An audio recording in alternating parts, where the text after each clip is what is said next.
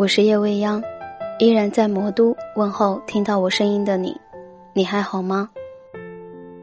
如果你想听到更多关于未央的节目，可以通过微信搜索公众号“遇见叶未央”，在历史消息里就可以看到了。此刻写文稿的我，在从圣寺回魔都的船上，我的小伙伴们在自嗨，我戴着耳机听音乐，翻看着这两天的照片。其实一直对于这种大型的集体的出游，都没有什么太大的兴趣，也没有什么特别期待的。但是说实话，我去过很多地方，有期待过的。也有说走就走的旅行，在你越是不期待的情况下，可能会遇到意想不到的收获。周五晚上下班到家十一点了，洗了个澡，披散着湿漉漉的头发，就开始漫无目的的收拾着自己的行李。我是一个有强大拖延症的人，我在三天前就给雷小敏说。我今天要回去收拾东西，到周五晚上，下班去地铁的路上，他问我：“你东西收拾好了吗？”我只是给了他一个眼神，他瞬间就明白了。东西匆忙的收拾好了，小伙伴们都在群里面相互提醒着注意事项，最最重要的就是闹钟了。收拾完，坐在床上发呆。冥想了下，闹钟定几点的呢？纠结了下，算了，还是四点五十吧，多给自己十分钟来解决自己的起床气。之前很火的一句话：“你见过四点的洛杉矶吗？”我也想说：“你见过四点的魔都吗？”这座不夜城，有多少孤独的灵魂？在这座繁华的城市，倔强的生活着。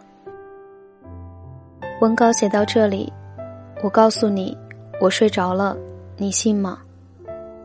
我和雷小敏躺在上铺，他们在下面玩着游戏，我戴着耳机写文稿。因为船上摇晃着，很容易昏昏欲睡，拿着手机就睡着了。等我醒的时候。船马上就要靠岸了。那此刻写文稿的我，已经坐在回魔都的车上了。说起出发，因为早起，我以为在大家的脸上看到的应该都是没有睡醒的脸，其实并没有。我们到了酒店，放下行李，去吃了午饭。因为大家都是早起，所以让我们中午可以休息一下。养精蓄锐，下午可以去沙滩好好玩一下，释放一下天性。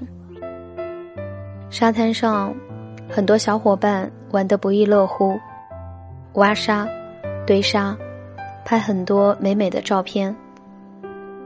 看到沙滩上有很多情侣在写名字、画爱心，我也想写点什么，可是无奈。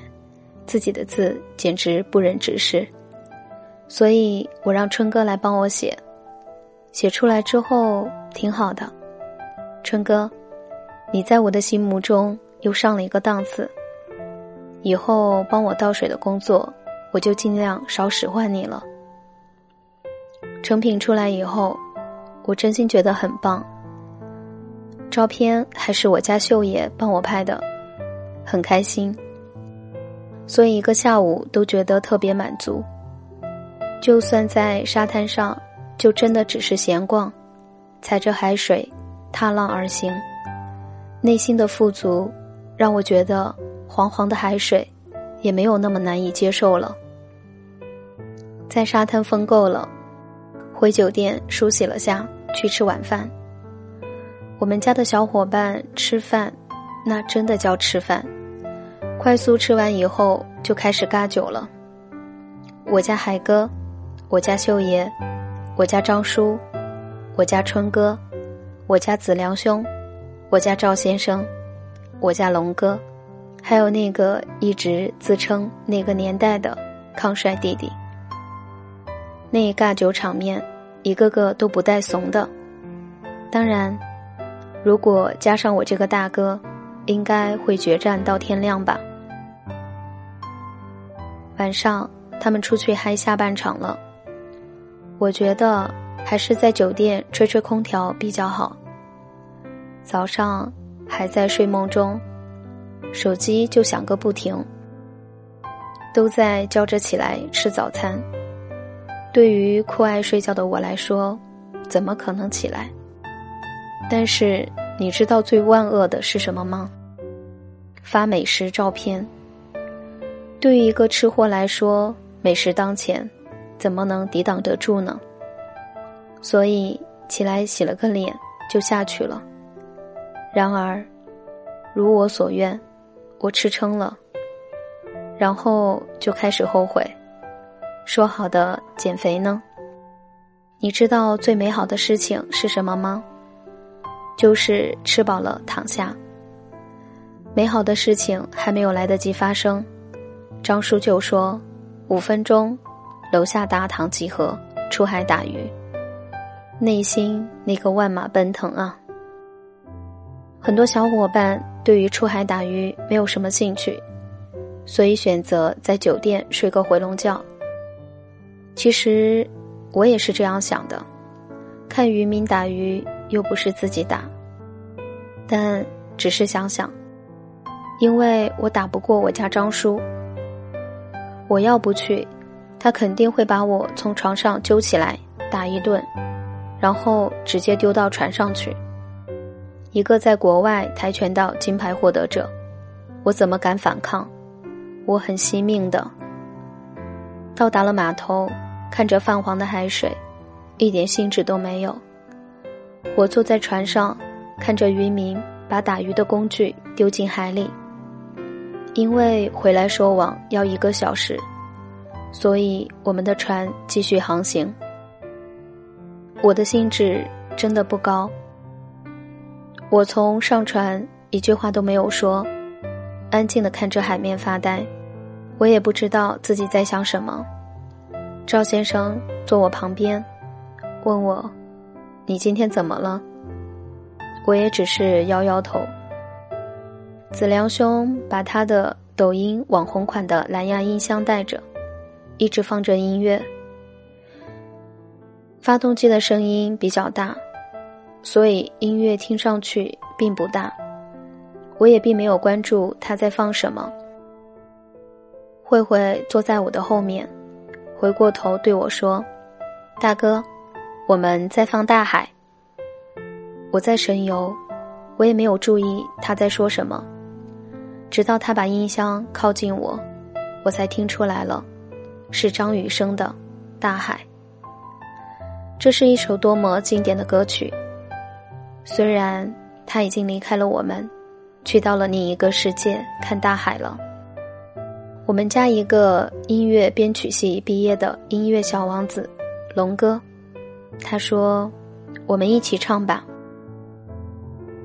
音乐响起，把我所有的思绪都拉回到了我身边的小伙伴身上。我们跟着音乐一起唱，不管在不在调上，音准不准，就是很大声的唱。我家秀爷之前做了手术，不能唱歌的。但是也跟着我们一起唱。海风从耳边划过，压抑的心情得到了很好的释放。看到对面的船，也是我们的小伙伴。我们的张叔就在那船上，我们互相挥手。子良兄说：“对面台湾的朋友，你们还好吗？”看到这么嗨的小伙伴们。原本沉默的我，也被他们所感染。看着堤坝上的灯塔屹立在那儿，突然觉得，所有的不完美，都是为了遇见那个不完美的你而存在的。我不知道别的船上是什么样子的。慧慧说，我们家的小伙伴是属于自嗨型的，每次出去不管外界的环境是什么样子的，我们都能嗨到忘乎所以。我们一路走过来的小伙伴都在我身边。工作时，我们并肩作战；出游时，我们一样并肩前行。突然想起来，记得去年去阿尔山的时候，我选择出游的时间是一个很尴尬的时间——秋末初冬。每个人都跟我说，这个时候去已经看不到什么景色了。秋景已经没有了，冬天的雪又还没下。但是，我还是毅然决然的前往了。虽然景色不是最好看的，但是我也不后悔在这个时候出游，因为我看到了和别人看到不一样的景色，遇到了不一样的人。如果换个时间，可能我就看不到。半结冰的阿尔山天池，就看不到没有杜鹃花的杜鹃湖了。我就遇不到琪琪、文文他们了。所以这次的集体旅行也是一样。虽然两天的行程，我也没有抱太大的希望能够玩出什么花样来，但是我觉得每次的旅行，不是我要去什么景点打卡。一定要看到和别人看到一样美丽的风景。其实，每次的旅行，我更在意的是我会遇到什么事。前段时间情人节，很古老的一句话又被翻出来了：爱对了人，情人节每天都过。同理，我也想说，和对的人在一起旅行，不管多么枯燥无趣的旅行。都会变得奇妙，都会变得很有意义。不是风景有多美，不是海水有多蓝，而是因为有你们在我身边，让我原本以为枯燥无趣的旅行变得更加弥足珍贵。因为不知道下次我们的旅行在哪里，那时候你又在哪儿？但是，至少今天我们同行过，所以很高兴遇见你，我的小伙伴。我在圣寺遇见你，遇见更加从容的自己。好了，今天的节目就到这里了，感谢您的聆听，我们的下期节目再见。